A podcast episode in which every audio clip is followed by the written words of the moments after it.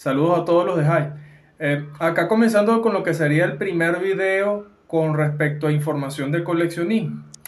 En mi video de presentación había mostrado este robot y lo hice con la intención de que ese iba a ser el primer eh, objeto de colección del que iba a estar hablando.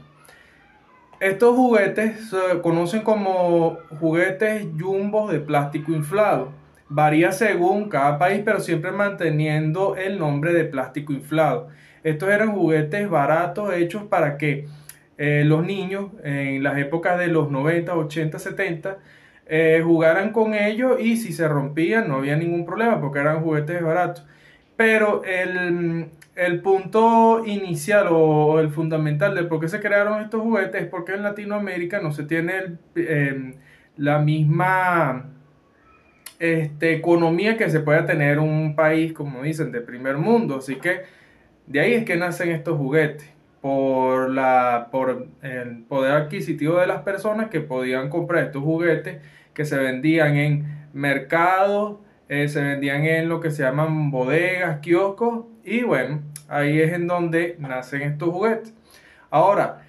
eh, si tienen valor o no, sí, tienen bastante valor actualmente, porque estos eran juguetes que eran hechos para romperse, por lo que a lo largo del tiempo pocos han sobrevivido y los que sobreviven este, tienen un, un, punto base en cuanto a su valor de 50 dólares aproximadamente y hay unos que llegan a alcanzar valores de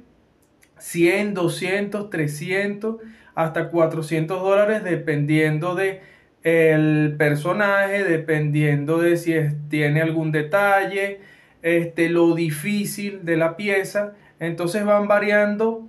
este, de precio, pero siempre con un punto base de 50 dólares. Por lo que si tú estás limpiando tu closet, este, un armario o consigues alguno de estos juguetes de plástico inflado que pueden ser de cualquier tipo de personaje, He-Man, Massinger Z, eh, un Batman, un Superman,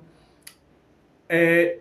asesórate bien antes de venderlo. Generalmente un coleccionista va a querer ofrecerte por esto apenas unos 10 dólares y si lo vendes a ese precio vas a estar perdiendo bastante dinero porque como te dije llegan unos precios de 50 dólares para arriba.